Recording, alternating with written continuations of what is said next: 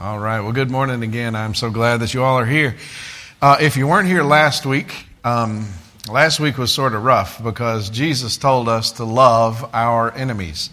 Now, I confessed that I have a hard time doing that. And um, this week, I've had to deal with it continually. Did you know that I have to deal with what the preacher says on Sunday too? So so I'm working through this. And uh, it was funny it, because Friday night we were at the game where the, the Saints won a good uh, football victory. And uh, there was someone there that was just so uh, annoying to me.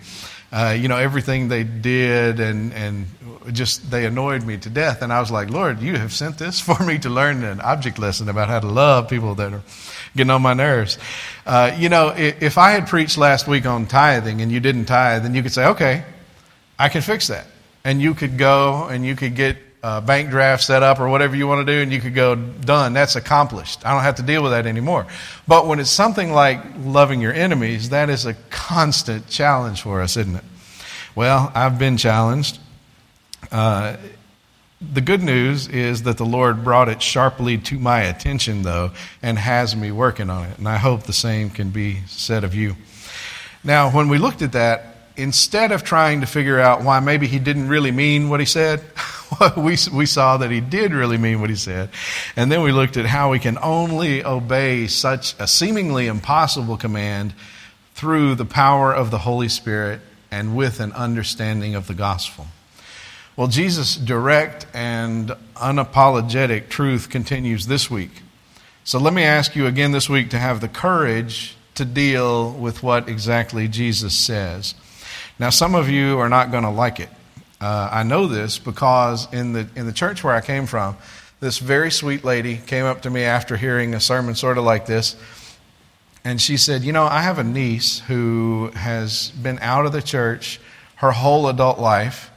Um, she doesn't want anything to do with the church or the, you know, or the people of God, but the people of God are the church. But she was saying she doesn't want to have anything to do with that. Um, she's not really living for the Lord, but it's okay because when she was twelve, she made a profession of faith and was baptized. Now that is a comforting self-delusion, guys, and it's uncomfortable to have that comforting self-delusion ripped away. Um, when I was talking to Catherine about the sermon yesterday, she said, well, it is, it's that, that is hard because when you're comfortable and and you're self-deluded about something and you have that ripped away, that's painful. And uh, I decided, y'all are going to think I'm stupid. I am stupid. But I decided one time that it would be a great idea to wax my nose hairs, right? And once you get into that, you, there's no pulling out of that commitment. And what's bad is once you rip one of them out, you're like, well, I can either walk around with a stick in my nose for the rest of my life, or I can just rip the other one out. So I'm crying. My kids are on the floor. They're crying too because they're laughing, you know, and my eyes are running. But anyway, so I know it can be hard to have this kind of thing uh, ripped off at one time. But let me tell you, it's going to be worth it because Jesus' truth is better than our comforting self-deception. Now, some of us are masters at self-deception. Uh, you know, consider what we do at New Year's, right? We make all these resolutions and we don't We don't keep them. Buying a gym membership, though, that you don't really use, it, it's a silly waste of money, but it's not nearly as harmful as the self-deception that allows you to keep quiet about the gospel around your lost friends and family. When I was reading um, through this, I was seeing what Jesus was saying in the passage, and you know, it, it gives you, if you're not used to this truth, it's brings the unpleasant experience of being hit in the face with something that you were trying to deny, like the sweet lady that I was talking to at First Baptist. She was a, she was a great lady. She loved her niece. She wanted the best for her niece, and therefore she had convinced herself that somebody who has no present relationship with Christ or Christ's bride, the church, was nevertheless in relationship with him. Now, we're going to read our passage today one bite at a time because these are these are bites that have to be thoroughly chewed. So remember where we ended last week. Jesus told us to keep the logs out of our eyes so that we could see to remove the speck out of our brother's eye. Now, last week, Drew had a little metal shaving go under his safety goggles and into his eye, and the brother literally had a speck in his eye, and I didn't use that as an illustration.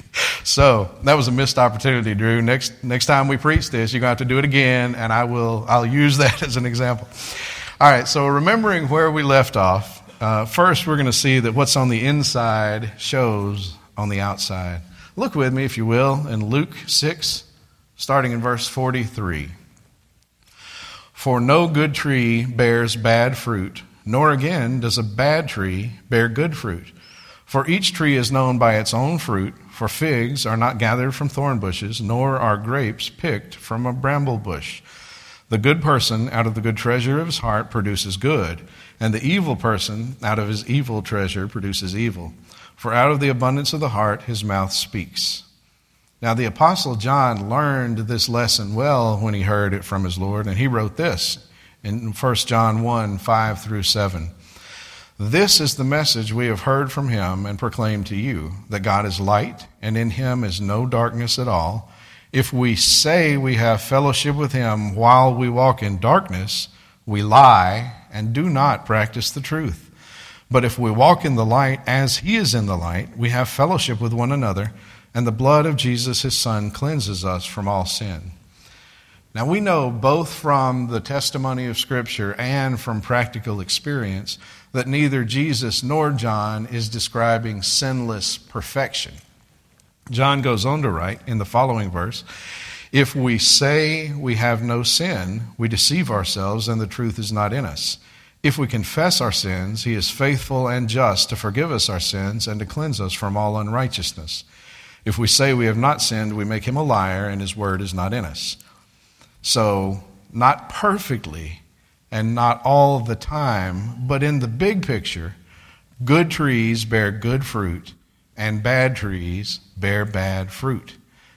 Now, the reason that some of us do not like that is that we know and love some people who do not bear good fruit. And the objection that I hear is always the same. Uh, people will say, well, my niece or my whoever is a nice person. She loves her family. She treats me well. The problem with that is, remember last week we read in Luke six, thirty-two through thirty-four, Jesus said, if you love those who love you, what benefit is that to you? For even sinners love those who love them. And if you do good to those who do good to you, what benefit is that to you? Even sinners do the same.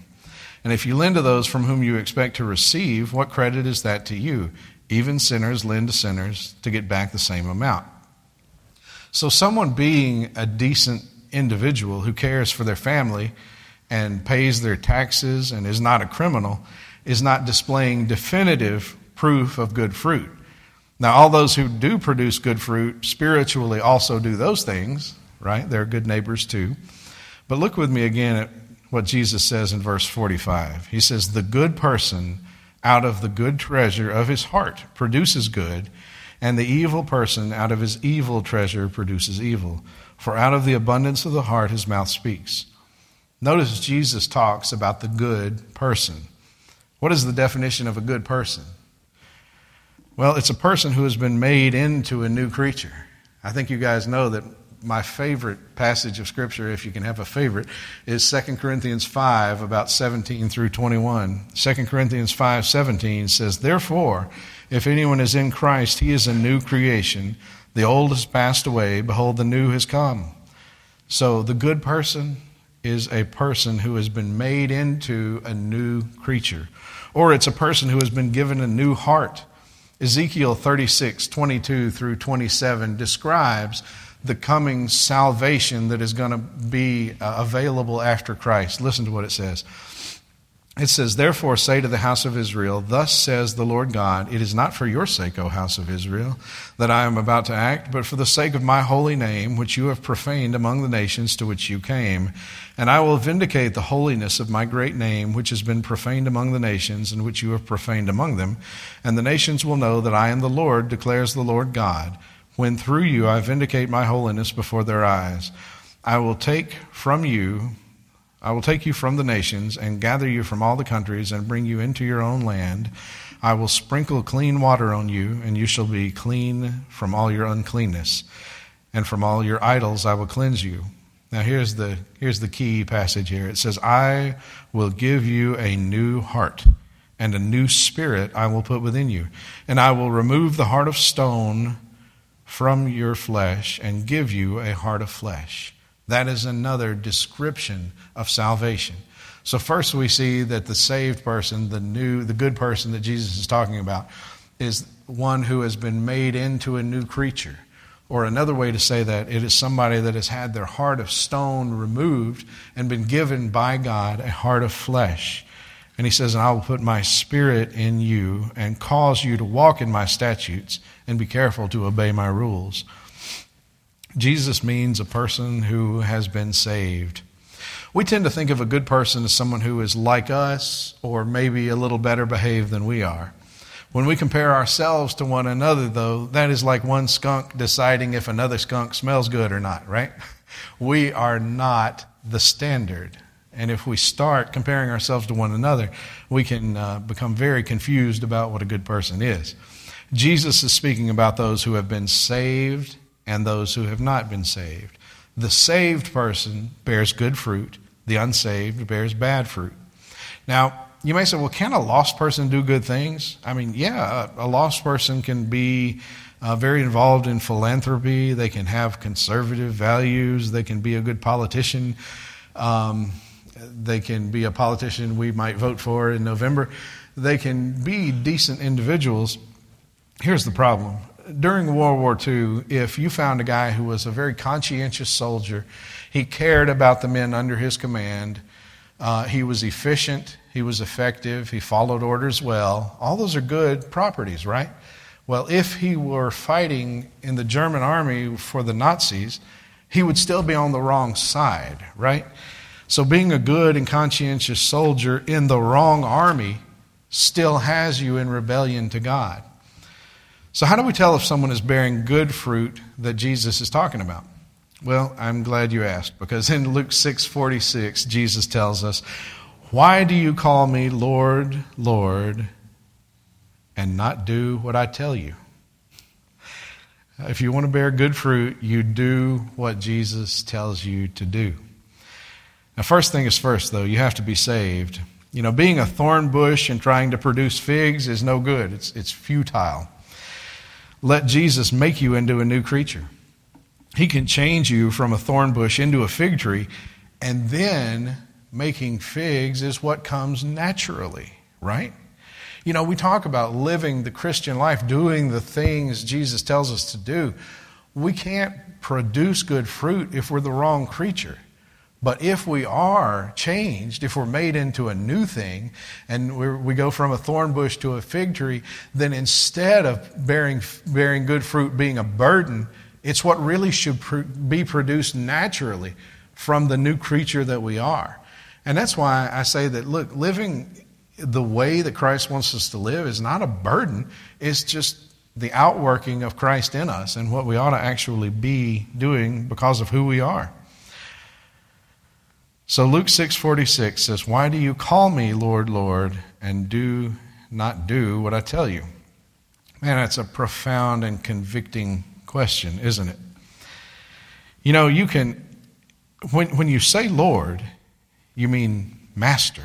It doesn't mean just, hey, guy or mister. It means master. And there's no saying no to your master. If you if you say no to him, then you do not treat him as Lord. If he is Lord, if he's not Lord, he's not Savior. Guys, there's this teaching that I absolutely abhor that says you can come to Christ initially as your Savior, and then as you mature in the faith, you can eventually make him your Lord. Well, first of all, nobody makes him Lord because he is Lord. But second of all, if you don't come to him as Lord, then you don't come to him as Savior. We can see that clearly in the instance where the rich young ruler comes to Jesus. And Jesus says, "Hey, what do you what do you need?" And he looked on him with love and compassion. And this guy said, "Hey, what do I need to do to be saved?" And uh, Jesus said, "Well, obey the commandments." And he said, "Man, I've done that since I was little." Well, he didn't understand the commandments, obviously, or he wouldn't have made that statement. But Jesus doesn't confront him and say, "No, that's not true." He says, "Okay, well, um, sell all your stuff and come follow me."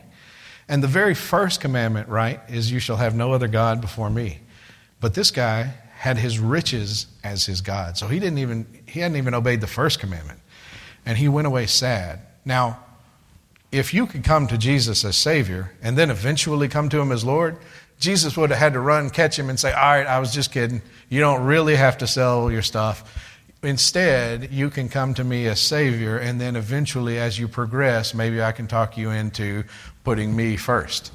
That's not how that worked. So we see that if you come to Jesus as your Savior, part of that is repentance, where you make him officially and acknowledge that he is Lord. Now, we said earlier that in life, we're not going to obey perfectly. But if Jesus is your Lord, you'll be trying to do the best you can to obey him. When you learn about an area in which you're not obedient, you'll try to change that, like I've been doing all week, dealing with loving my enemies. So here's the deal. We don't usually have uh, visual uh, aids to help us learn.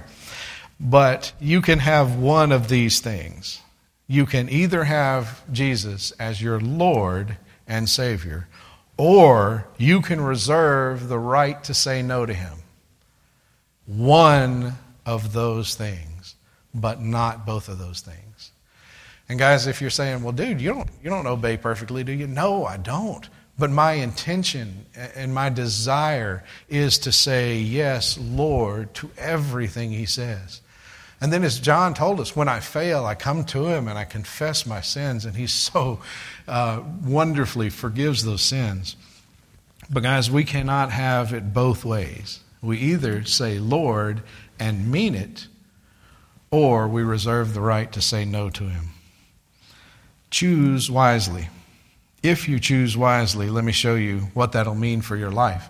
Or really, we'll let Jesus show you, because he says, in uh, verse forty-seven, everyone who comes to me and hears my word and does them, I will show you what that is like. So Jesus says, if you decide that you're going to say Lord to me and mean it, let me show you what that looks like.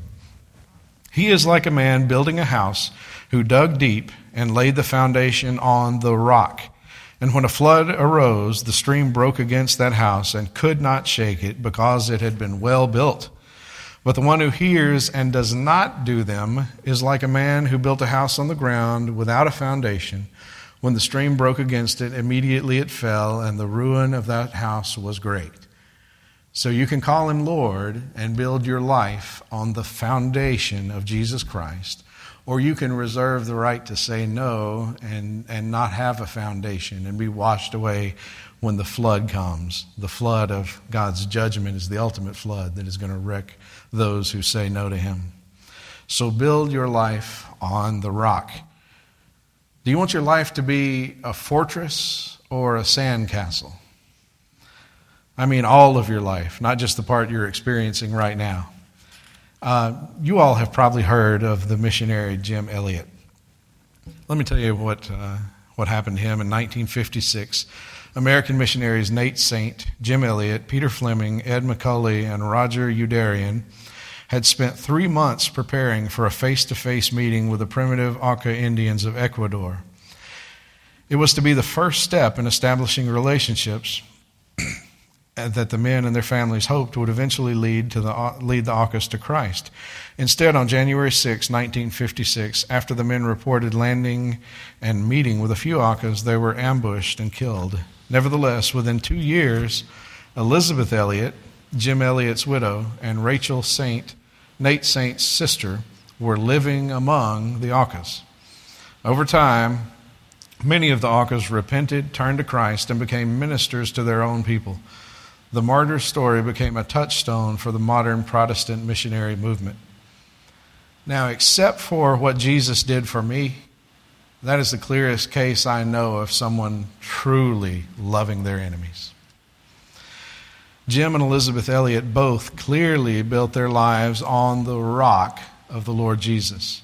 One had a short life that ended in martyrdom, and the other had a very long life and was able to see the fruit of her labors. Jim Elliot, though, is experiencing the peace and the presence of his Savior and awaiting that glorious day of resurrection. Now, we're tempted to see his short life as a waste, aren't we? We think, gosh, what could he have accomplished had he not been killed? But in his diary, Jim Elliot wrote, "God, I pray thee, light these idle sticks of my life, that I may burn for thee. Consume my life, my God, for it is thine. I seek not a long life, but a full one, like you, Lord Jesus." And probably his best known quote is, "He is no fool who gives what he cannot keep to gain that which he cannot lose." Now, even if you make the wrong choice and decide to build your life on the sand, you may have a long life, but to what end? Matthew sixteen twenty-six, Jesus says, "For what will it profit a man if he gains the whole world and forfeits his soul? Or what shall a man give in return for his soul?" Guys, we must not waste the time and opportunities we have been given. We need to go all in. As I heard Spurgeon say, and I, I didn't get the exact quote, but the essence of what he said was, if you want to be miserable, be a half-hearted Christian. Because if you're a half-hearted Christian, you can't enjoy the things of the world without repercussions. I mean, you know that God says those whom he loves, he'll chasten, right? So you can't be a happy carnal Christian.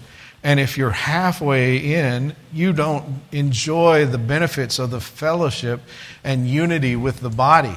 You don't enjoy the, the wonderful community that we can have in church. You don't enjoy the depths and the riches of the Word of God because you don't read it. So he said, if you want to be miserable, be a halfway committed Christian. Guys, don't do that. If you're not, if you're not serious, just stay home and sleep in. If you are serious, let me encourage you to go all the way in. Guys, read the Word of God. Gather with the saints. And I, I was complaining earlier. I know it's hard to do that right now, but as soon as possible, we're going to have our Sunday schools. We're going to have our small groups. And that is just integral to the life of the church, being with one another. You know, we've talked about spiritual gifts, and the reason God gives us spiritual gifts is for the edification of the church. Now, on Sunday, Uh, we get to observe Jimmy's gifts and we get to observe my gifts, but the rest of the church, we don't. But when we gather in small group, we get to benefit from the gifts of the Holy Spirit that are given to the whole church. And let me tell you, there's uh, one of the books I'm reading for uh, one of my classes. He said there's three stages to the life cycle of a church. Now, there are more elaborate schemes, but I like this because it's simple. It says there's the risk-taking stage, the caretaking stage, and the undertaking stage, okay? Now, I believe a healthy church would go from the risk-taking to the caretaking to the risk-taking to the caretaking and alternate between those two. Guys, if we get to where we can't take risks, we're going to eventually go to the caretaking and the undertaking. And you may say, well, we were, we're already there. I agree, but we've got to change things in order to get back to where we will be risk takers, because it's worth it for the advancement of the kingdom. As a church, let's go back to where we can dream big dreams and take risks for the advancement of the kingdom. As individuals, let's desire a full life fully deso- devoted to Jesus. Because, as Jim Elliot told us earlier, he is no fool who gives up what he can't keep to gain what he can't lose. Now, we're going to have an invitation in a moment, and we're going to stand and we're going to sing. And if you're here today and you say, hey, I'm not certain that my life is built on that rock. I know about Jesus, and I know about church, and I've been coming to church, but you know, you were talking about going all in a minute ago. I've never gone all in. If that's you, come up and we'll we'll talk about what salvation is and what the gospel is.